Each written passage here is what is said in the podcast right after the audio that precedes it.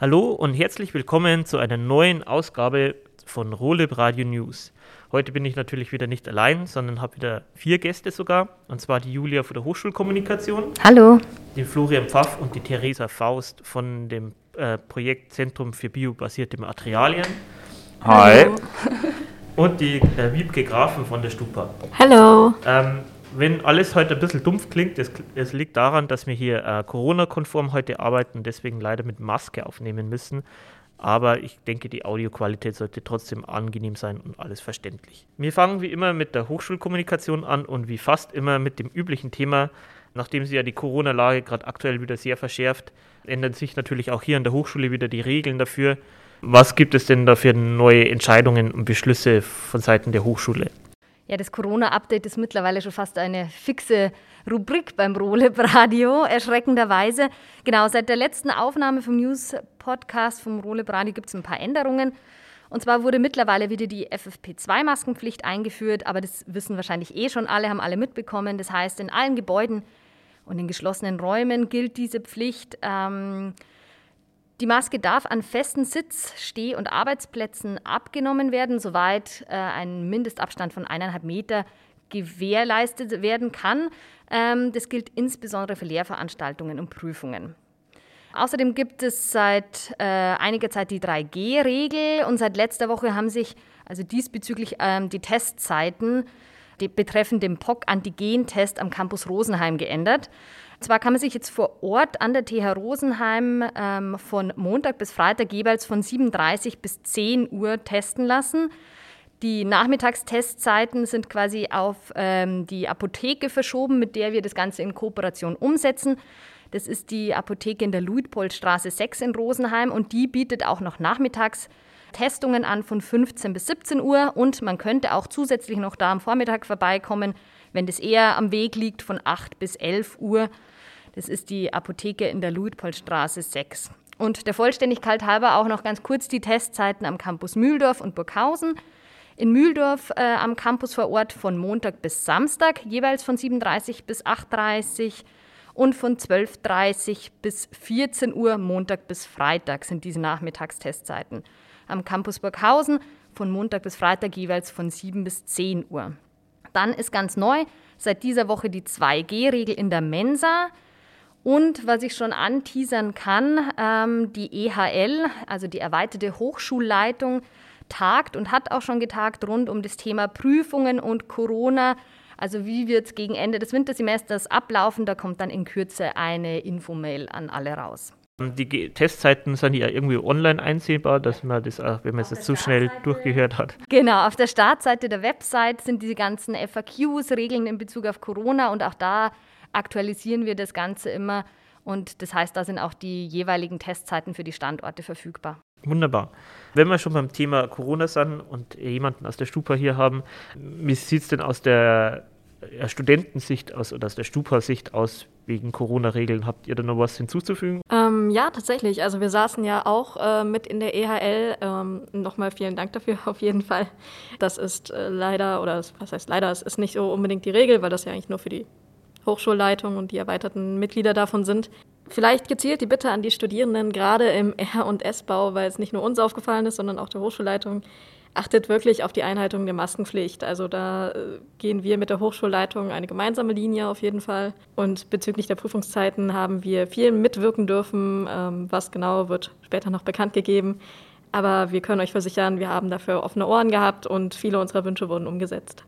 Dann machen wir weiter im News-Bereich. Und zwar haben, hat ein großes neues Labor an der Hochschule aufgemacht. Was haben wir denn Neues bekommen? Mhm, wir sind ganz stolz, weil sich so die Forschungslandschaft äh, in der TH Rosenheim ist so um eine Attraktion reicher geworden, äh, wie man in der Pressesprache sagt. Und zwar wurde das Labor für additive Fertigung Ende Oktober eröffnet.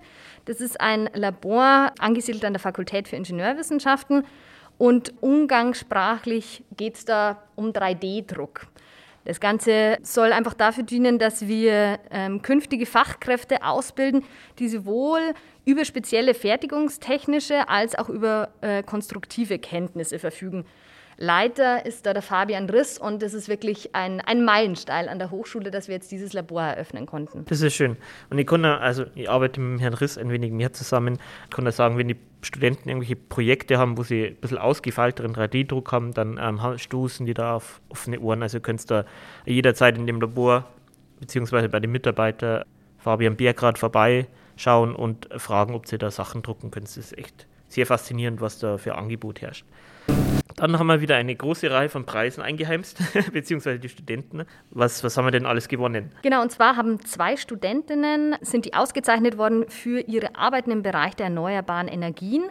Zum einen ist es die Nathalie Stut, ähm, die hat den Kulturpreis Bayern bekommen für ihre Masterarbeit. Und zwar hat sie untersucht, wie man die Entwicklung der Bewölkung am Himmel nutzen kann, um die Stromerzeugung aus Photovoltaikanlagen präzise vorhersagen zu können. Also da handelt es sich so um einen Zeitslot von 15 Minuten, ähm, wo quasi die Wolkenbewegungen am Himmel analysiert, beobachtet werden und dementsprechend kann man dann vorhersagen, wird Strom erzeugt oder nicht. Also wirklich sehr, sehr spannendes Thema. Und die Melanie Klaus, die wurde vom Solarförderverein Bayern für ihre Bachelorarbeit ausgezeichnet. Sie hat äh, Elektro- und Informationstechnik studiert und sie hat untersucht, wie das Zusammenspiel von Wind- und Solarenergie wie uns das nutzt und sich auf die regenerative Energieerzeugung ähm, auswirkt. Also salopp formuliert, wie kann man Windkraftanlagen und Photovoltaikanlagen gemeinsam kombinieren. Und dann ähm, haben wir noch einen Gründerpreis erhalten und zwar das Startup Moiramed haben wir ja schon ein paar Mal hier im Roleb Radio erwähnt. Da geht es um äh, die Behandlung von rheumatischer Arthritis. Die haben auch die Exist-Förderung bekommen. Und da sind einige Alumna der, oder Alumni der TH Rosenheim mit dabei, also die Wurzeln an der Hochschule. Und die haben den Gründerpreis ähm, der Firma Tech Division, ähm, auch eine Firma im Landkreis Rosenheim, bekommen. Das heißt, denen wird jetzt für ein Jahr lang äh, Infrastruktur zur Verfügung gestellt, Büroräume, Workshops, Coaching, einfach auch dieses Know-how der Firma, dass die weiter an ihrem Projekt arbeiten können.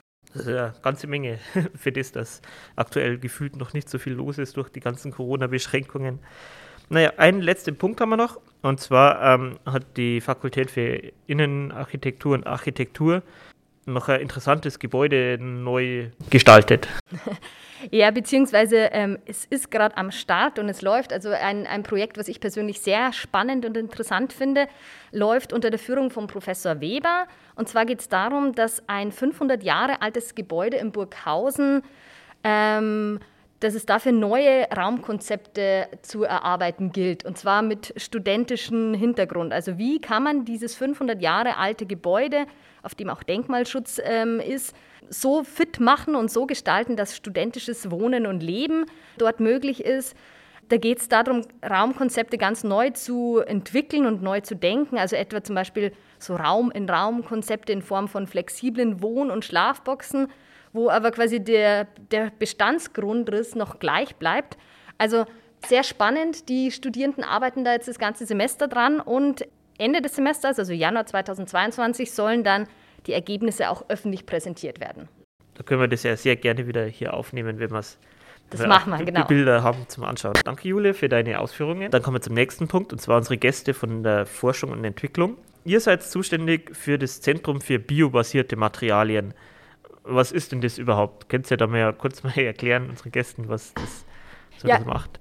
Ähm, genau, also ähm, es ist angegliedert an die FE, also an die Forschung, Entwicklung und Transfer an das Zentrum der Hochschule und beschäftigt sich hauptsächlich mit der holzbasierten Bioökonomie.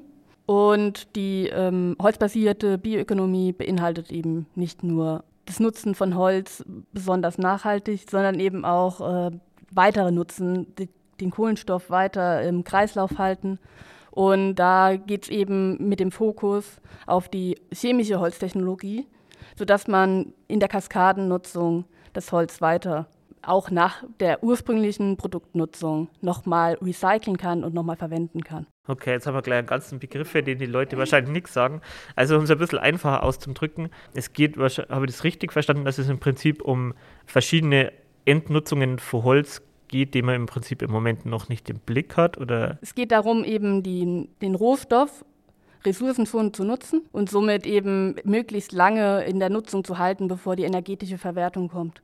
Das ist eben nicht besonders sinnvoll, das Holz, ähm, aus dem man immer gute Sachen herstellen kann, gleich zu verbrennen. Und somit möchte man eher erstmal massiveres verwenden. Und wenn man das recyceln muss, weil das Holzhaus abgerissen wird, dann möchte man das eben wieder verwenden. Beispielsweise kann man das ja heutzutage schon in, in der Spanplatte einsetzen, ähm, alte Möbel in der Spanplatte zu neuen Möbeln machen. Und unsere Idee ist es eben, das Ganze nochmal größer zu sehen und weiter zu spannen, indem man mehr den Fokus auch auf Produkte nach der Spanplatte legt, sodass man das Holz in Moleküle quasi aufschließt. Hol jetzt ein bisschen aus, damit man eben neue Produkte wie Kunststoff eben auf Holzbasis herstellen kann. Okay. Und nachdem das ja ganze irgendwie Zentrum heißt, also das heißt ja, das ist ja nicht nur ein Forschungsprojekt, sondern ihr habt wahrscheinlich eine ganze Menge an Aufgaben und Sachen, die ihr erreichen wollt? Ja, genau. Also das, das Holz ist, ähm, das Zentrum ist noch relativ jung.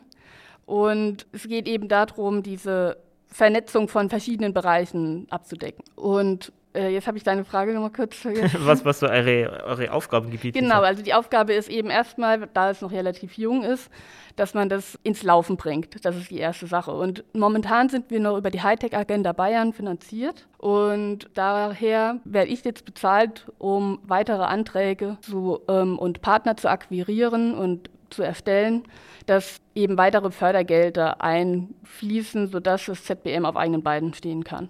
Das ist momentan so der Stand und daher koordinieren wir neue äh, Projekte und akquirieren neue Partner. Genau, also es geht viel um Antragschreiben und so, das Ganze ins Rollen zu bringen. Und wenn ich das gleich schon sagen kann, also ich habe dann meine Masterarbeit, die ich im Anschluss an meine Hiwi-Tätigkeit beim ZBM geschrieben habe, das war dann so die erste Arbeit, die sich praktisch dann mit der Umsetzung von so einer Idee beschäftigt hat. Und da ging es dann um den chemischen Aufschluss von Altholz nach einem speziellen Verfahren, nach dem Acetosol-Verfahren, wo man eben dann versucht, das chemisch aufzuschließen und äh, nicht nur versucht, sondern es auch tut und dann genau mit den äh, Nebenprodukten oder mit den folgenden Produkten dann zum Beispiel dann Lignin ähm, das dann wieder weiter modifizieren kann oder verarbeiten zu irgendwelchen weiteren Produkten. Okay, dann seid ihr ja beide relativ neu am ZBM. Also du hast ja schon erklärt, dass du direkt aus der Studententätigkeit raus bist, beziehungsweise aus deiner Abschlusstätigkeit. Bist du da auch eher zufällig dazukommen oder wie ist bei dir die Geschichte, Theresa? Ja, bei mir war es so, dass ich äh, gar nicht hier studiert habe und eher von außerhalb komme. Ich habe nach dem Abitur erstmal Forstwirtschaft studiert in Rottenburg, das ist bei Tübingen. Und während des Studiums habe ich gemerkt, dass mich Holz auch mehr interessiert. Und dann bin ich nach Göttingen auf ein Masterstudium, wo man in Forstwissenschaften eben den Schwerpunkt Holztechnologie, Holzchemie, Holzbiologie heißt, es, heißt der Schwerpunkt eben studieren kann. Und ja, Rottenburg ist ja, äh, Rosenheim ist ja relativ bekannt in der Holztechnologie. Und wenn man da eine Ausschreibung sieht, schaut man immer mal hin. Ja, so bin ich zum ZBN gelandet, weil es eben auch die vielen Fachbereiche, die ich im Studium da auch hatte und Werkstoffe, auch ähm, meine Interessen eben geweckt hat. Okay, und jetzt haben wir ja ein bisschen so allgemein geredet, was da so passiert und was so eure Ziele sind. Was macht ihr zwei denn eigentlich so ganz konkret als Tätigkeit? Ja, also ich habe, wie gesagt, die, die Masterarbeit da geschrieben und auch während der Masterarbeit dann wiederum einen Antrag geschrieben, das, äh, der dann das Ziel hatte, das Thema der Masterarbeit jetzt in einem komplett ausgekoppelten Projekt zu verfolgen. Und da bauen wir jetzt auf die ganzen Forschungsergebnisse auf und versuchen das weiterzutreiben, die ganze Idee. Wie lange läuft dann dein Projekt schon? Also der, das Forschungsprojekt an sich? Das Projekt, da habe ich jetzt am Montag angefangen. Ah, ganz frisch. genau. Ja, und ähm, da geht es eben hauptsächlich jetzt um die, An dass wir einen Antrag schreiben und dann in den größeren Fördertopf anschreiben, wo wir mehr Geld dann akquirieren können und dann das Thema in einem größeren Rahmen erschlagen können. Genau, mit dem Professor Dominik Pentlehner in Burghausen. Das ganze chemische passiert in Burghausen.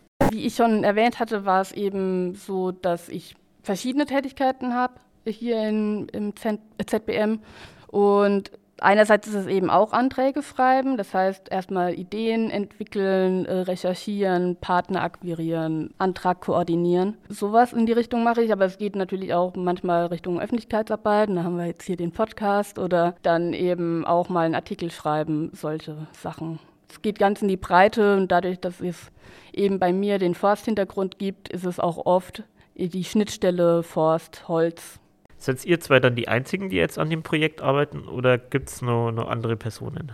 Nee, also es gibt auch noch andere Personen. Der Frederik Dorf zum Beispiel, der ist aktuell zuständig für die Investitionsplanung. Da habe ich auch schon mit ihm zusammengearbeitet, wo man dann zusammen das erarbeitet hat, ähm, welches äh, Gerät, äh, in welches Gerät man investieren soll und so. Und auch, also die Theresa und ich und alle eigentlich sind auch regelmäßig dann viel mit Literaturrecherche beschäftigt und so, weil sich halt immer um sehr neue Sachen handelt, wo man natürlich auch immer erstmal den Stand der Dinge klären muss und dann checken muss, okay, welches Instrument passt dazu, welches deckt alle Sachen ab, die man auch in Zukunft eventuell dann brauchen könnte. Ja, also die Koordinatorin momentan ist eben die Frau Professor Manuela List. Und sie ist ja eben die Professorin für Werk Materialwissenschaften und Werkstofftechnik. Und es sind aber auch noch zwei Professuren ausgeschrieben, die eben auch dem ZBM dann quasi angegliedert sind also zwei ZBM-Professuren ähm, im Bereich chemische Holztechnologie und das andere ist in dem Bereich holzbasierte Materialien. Und sonst haben wir eben noch die Ideengeberin vom ZBM, die Veronika Auer. Ähm, die ist auch noch äh, bei uns mit drin. Und alle anderen, die sind so über die akquirierten Projekte mit eingegliedert ein bisschen. Dann habt ihr nur kurz die Möglichkeit, irgendwie Werbung zu machen. Also braucht ihr noch studentische Hilfskräfte oder Mitarbeiter oder irgendwie Unterstützung, die ihr sucht? Ja, man könnte gern mal vorbeikommen, solange man eine gute Idee hat. Kann man auch, wenn man zeitig dran ist, auch selber ähm, seine eigene Abschlussarbeit vielleicht bei uns im ZBM schreiben. Es geht eben meistens eben um vielfältige Rohstoffe, aber es kann auch weiter um, um Lifecycle Assessment und äh, alles, was mit Bioökonomie zu tun hat, äh, ist willkommen. Ich würde auf jeden Fall gerne auch den Holzleuten äh, noch das bisschen auf den Weg geben, dass sie auf jeden Fall offen und interessiert sein sollen für neue Bereiche und die klassische Holztechnik einfach ein bisschen weiterdenken, weil es immer mehr so in die interdisziplinäre Sache geht und man die Grenzbereiche ein bisschen ausloten muss irgendwie. Und da ist natürlich Chemie manchmal schon auch ein bisschen so der, das Schreckgespenst, was mich jetzt auch nicht unbedingt überzeugt hat. Ich bin eher über das Thema dazu gekommen und fand es aber doch echt mega interessant. Und genau, und in Burghausen ist natürlich auch die chemische Ausstattung, Analytik und so weiter extrem gut aufgestellt und auch ein sehr junges, schnelles Team, unkompliziert, wo ich in, in der Masterarbeit echt mega effizient und auch mit Freude arbeiten durfte. Ja, das ist natürlich schön. Dann von mir noch ein kurzer Hinweis zu dem Thema. Wir hatten die Veronika Auer zum Thema One Forest mal hier zu Gast. Also da gehen wir dann ein bisschen mehr ins Detail, was so diese ganzen Kreislaufwirtschaften und so weiter zu bedeuten haben. Und da gehen wir ein bisschen mehr in die Tiefe in dem Thema, wenn das interessiert. So, dann kommen wir noch zu unserem letzten Gast. Wiebke ist jetzt ganz frisch hier Vorsitz vom Studentischen Rat, beziehungsweise schon fast seit eineinhalb Monaten, wenn man genau ist. Aber die Stufe ist neu besetzt worden. Magst du mal kurz äh, uns erzählen, was, was gibt es denn Neues bei euch? Äh, gerne. Es ist so, dass äh, so wie zu jedem neuen Wintersemester sich entsprechend auch ein neues Stupa bildet. Für alle, die es noch nicht wissen, gerade die Erstis wissen das wahrscheinlich noch gar nicht. Alle Vertreter der Studierenden oder ein Großteil der Vertreter der Studierendenvertretung werden gewählt. Dazu zählen unter anderem die ganzen Fakultätsräte ähm, sowie freie fakultätsübergreifende Vertreter. Und da wird halt dann jedes Wintersemester quasi ein neues Parlament gebildet. Natürlich ist die Stupa auch noch offen für alle anderen. Also wer auch so Bock hat, sich zu engagieren, der ist immer herzlich willkommen. Genau, und dieses Jahr äh, sind die Vorsitzenden der Maximilian Liss, der ist der erste Vorsitzende vom Studierendenparlament, dann der Marco Gohn, das ist sein Vize. Und vom Studentischen Rat bin ich, also Wiebke Grafen. und mein Vize ist die Alexandra Dorsch. Genau, und das ist sogar besonders cool, die ist vom äh, Campus Burghausen. Oh, das ist natürlich schön, dass sie das jetzt langsam auch alles ein bisschen mehr mit integriert, aber wenn es durch Corona noch zäher geworden wahrscheinlich ist wie bisher. Ja, also da sind wir besonders stolz drauf, dass wir jetzt auch jemanden mit da in der Führungsreihe haben. Habt ihr noch Leute, die ihr sucht? Auf jeden Fall. Also äh, wir haben schon viele Posten besetzt, einige etwas leichter, andere schwieriger. Nach wie vor ist immer noch das Referat Öffentlichkeitsarbeit offen. Vielleicht kurz zu der Struktur. Unsere Referate sind so ein bisschen die projekttreibenderen, ähm, könnte man auch sagen, Arbeitsgruppen. Immer so unter der Leitung von einem Ressortleiter, der so drei bis fünf Referate unter sich vereint und dann da immer so ein bisschen die Orga im Blick hat. Und unser Referat Öffentlichkeitsarbeit sucht unbedingt noch jemanden, der da Lust hat, sich zu engagieren. Magst du uns kurz vielleicht sagen, was für Referate es sonst nur so gibt? Wir sind eigentlich für alles zuständig, kann man letzten Endes so sagen. Von eher lockeren Sachen wie Öffentlichkeitsarbeit tatsächlich, wo man äh, sehr viel auch auf Events gehen kann, um dann Social Media zu betreiben und so weiter, über Referat Nachhaltigkeit, die sich so um verschiedene Projekte wie zum Beispiel unsere Fahrradreparaturstation mitkümmern oder Recyceln von PET-Sachen oder von, ähm, von den ganzen Plastikflaschen, die so am Campus rumfliegen, bis hin zu studentischen Wohnen, die sich auch jetzt mit dem neuen Studentenwohnheim auseinandersetzen und den Verträgen und genau da versuchen dann auch immer positiv mit einzuwirken im Sinne der Studierenden. Das ist ja cool. Also ihr habt wirklich große Bandbreite. Also ich kann nur empfehlen, ja. die Stupa-Sitzungen sind ja eigentlich auch öffentlich, also man kann ja auch einfach mal vorbeigehen, wenn einem das interessiert. Oder einfach mal das im S im R-Gebäude in die Stupa vorbeischauen und mit Leuten quatschen, ist auch immer interessant. Für die, die nicht wissen, wo das ist, da, wo ganz groß und fett an der Fassade Stupa dran steht. Hast du sonst noch irgendwelche Themen, die du gerne mit uns ansprechen möchtest? Ja, tatsächlich. Also für alle, die sich dann noch immer so fragen, so ja, Stupa, das klingt nach Arbeit und nee ähm, habe ich noch ein paar coole Neuigkeiten. Und zwar gibt es normalerweise jedes Jahr den Dias Academicus. Das ist unter anderem die Ehrung der Studierenden für besonderes äh, Engagement. Ähm, da gibt es auch verschiedene Preise. Der ist dieses Jahr leider verschoben worden. Allerdings äh, möchte sich die Hochschulleitung es trotzdem nicht nehmen lassen, schon mal ähm, die Preisträger auszuzeichnen für studentisches Engagement, für besonderes Engagement in der Corona-Zeit. Da gibt es jetzt diverse Preisträger, die morgen schon ihre Preise bekommen. Also diese Arbeit ist dementsprechend oder wird dementsprechend auch sehr von der Hochschule gewürdigt und habe ich vorhin schon gesagt, äh, wir werden auch immer sehr gerne angehört und mit eingeladen, wenn es Sachen gibt, wo wir was mitzureden haben. Und da spricht keiner drüber, weil es ist ein Ehrenamt. Aber tatsächlich ist es so, es liest sich halt auch verdammt gut im Lebenslauf. also ähm, für alle die, die auch nochmal eine schöne Sache fürs Leben, für einen Lebenslauf brauchen, wir stellen sogar Arbeitszeugnisse aus. Da ist das auch immer eine schöne Sache, neben natürlich den ganzen ähm, Spaßfaktor, den das auch hat. Und man darf ja auch nicht unterschätzen, was für praktische Erfahrungen man da sammelt, wenn man mal so ein bisschen was Größeres organisiert oder managen muss und sich mal mit lauter Vorgesetzten beschäftigen muss und die von Sachen überzeugen, ist ja auch nicht ja, etwas, was man im Studium direkt lernen kann. Die Dies Academicus Gewinner oder wie sagt man da? Äh, Preisträger. Preisträger. ähm, werden wir dann aber beim nächsten Mal noch genau vorstellen, wer das ist. Und dann sind wir bei dir soweit durch oder gibt es noch was, was du erwähnen möchtest? Mm, nö, also an sich bin ich dann auch durch. Okay, dann vielen Dank. Veranstaltungen haben mir leider dieses Mal keine, ist auch ein bisschen der Situation geschuldet, dass gerade alles irgendwie umgestellt wird und on, doch online oder nicht online oder verschoben. Von daher haben wir aktuell keine direkten Termine. Allerdings haben wir aus dem Rolib ein paar kleinere Veranstaltungen und zwar wir haben ja am 26.11. einen Nähworkshop veranstaltet, der wird unter der 2G-Regel laufen. Die Anmeldung wird wahrscheinlich über die Rolib-Webseite laufen und auch eine E-Mail über die Community wird verschickt, wenn man sich dafür interessiert. Dann kommen wir endlich dazu, dass wir am 1.12. offiziell die Zweigstelle vom Rolib in Burghausen eröffnen. Da werden wir auch Wen das interessiert, der kann am 1.12. gerne vorbeischauen. Da werden wir auch noch entsprechende Infos bekannt geben, wenn wir selber wissen, wie das genau ablaufen wird. Und ansonsten kann ich natürlich immer gerne auf meine, äh, auf unsere Arbeitskreise hinweisen. Also wir haben jeden Dienstag und Donnerstag ab 14 Uhr im Raum A003 findet ein Arbeitskreis zum Thema Drohnenbau statt. Also jeder, der sich mal gern selber eine Drohne bauen möchte oder sich dafür interessiert oder einen Flugschein machen möchte, haben wir da ein wöchentliches Treffen, wer sich dafür interessiert. Und jeden Freitag ab 14 Uhr findet hier im Ruhlib im S035 ein Arbeitskreis zu elektronischer Musik statt. Also jeder, der gerne irgendwie Krach mit Elektronik machen möchte oder sich dafür interessiert, zum, wie, wie das alles funktioniert und was man da so machen kann, kann da auch gerne jederzeit vorbeikommen. Dann sind wir mit den Themen soweit durch. Ich bedanke mich bei meinen Gästen, dass ihr hier wieder da wart, beziehungsweise zum ersten Mal da wart und euch getraut habt, vor dem Mikro zu sprechen. Und wir sind inzwischen dazu übergegangen, den News-Podcast monatlich zu, äh, zu erscheinen zu lassen. Also wer sich schon gewundert hat, wo denn die aktuellen News bleiben, wir machen jetzt nur noch eine Folge im Monat, da dann auch ein bisschen mehr Themen zusammenkommen. Dann bedanke ich mich und dann hören wir uns in einem Monat wieder. Tschüss. Tschüss. Ciao. Tschüss.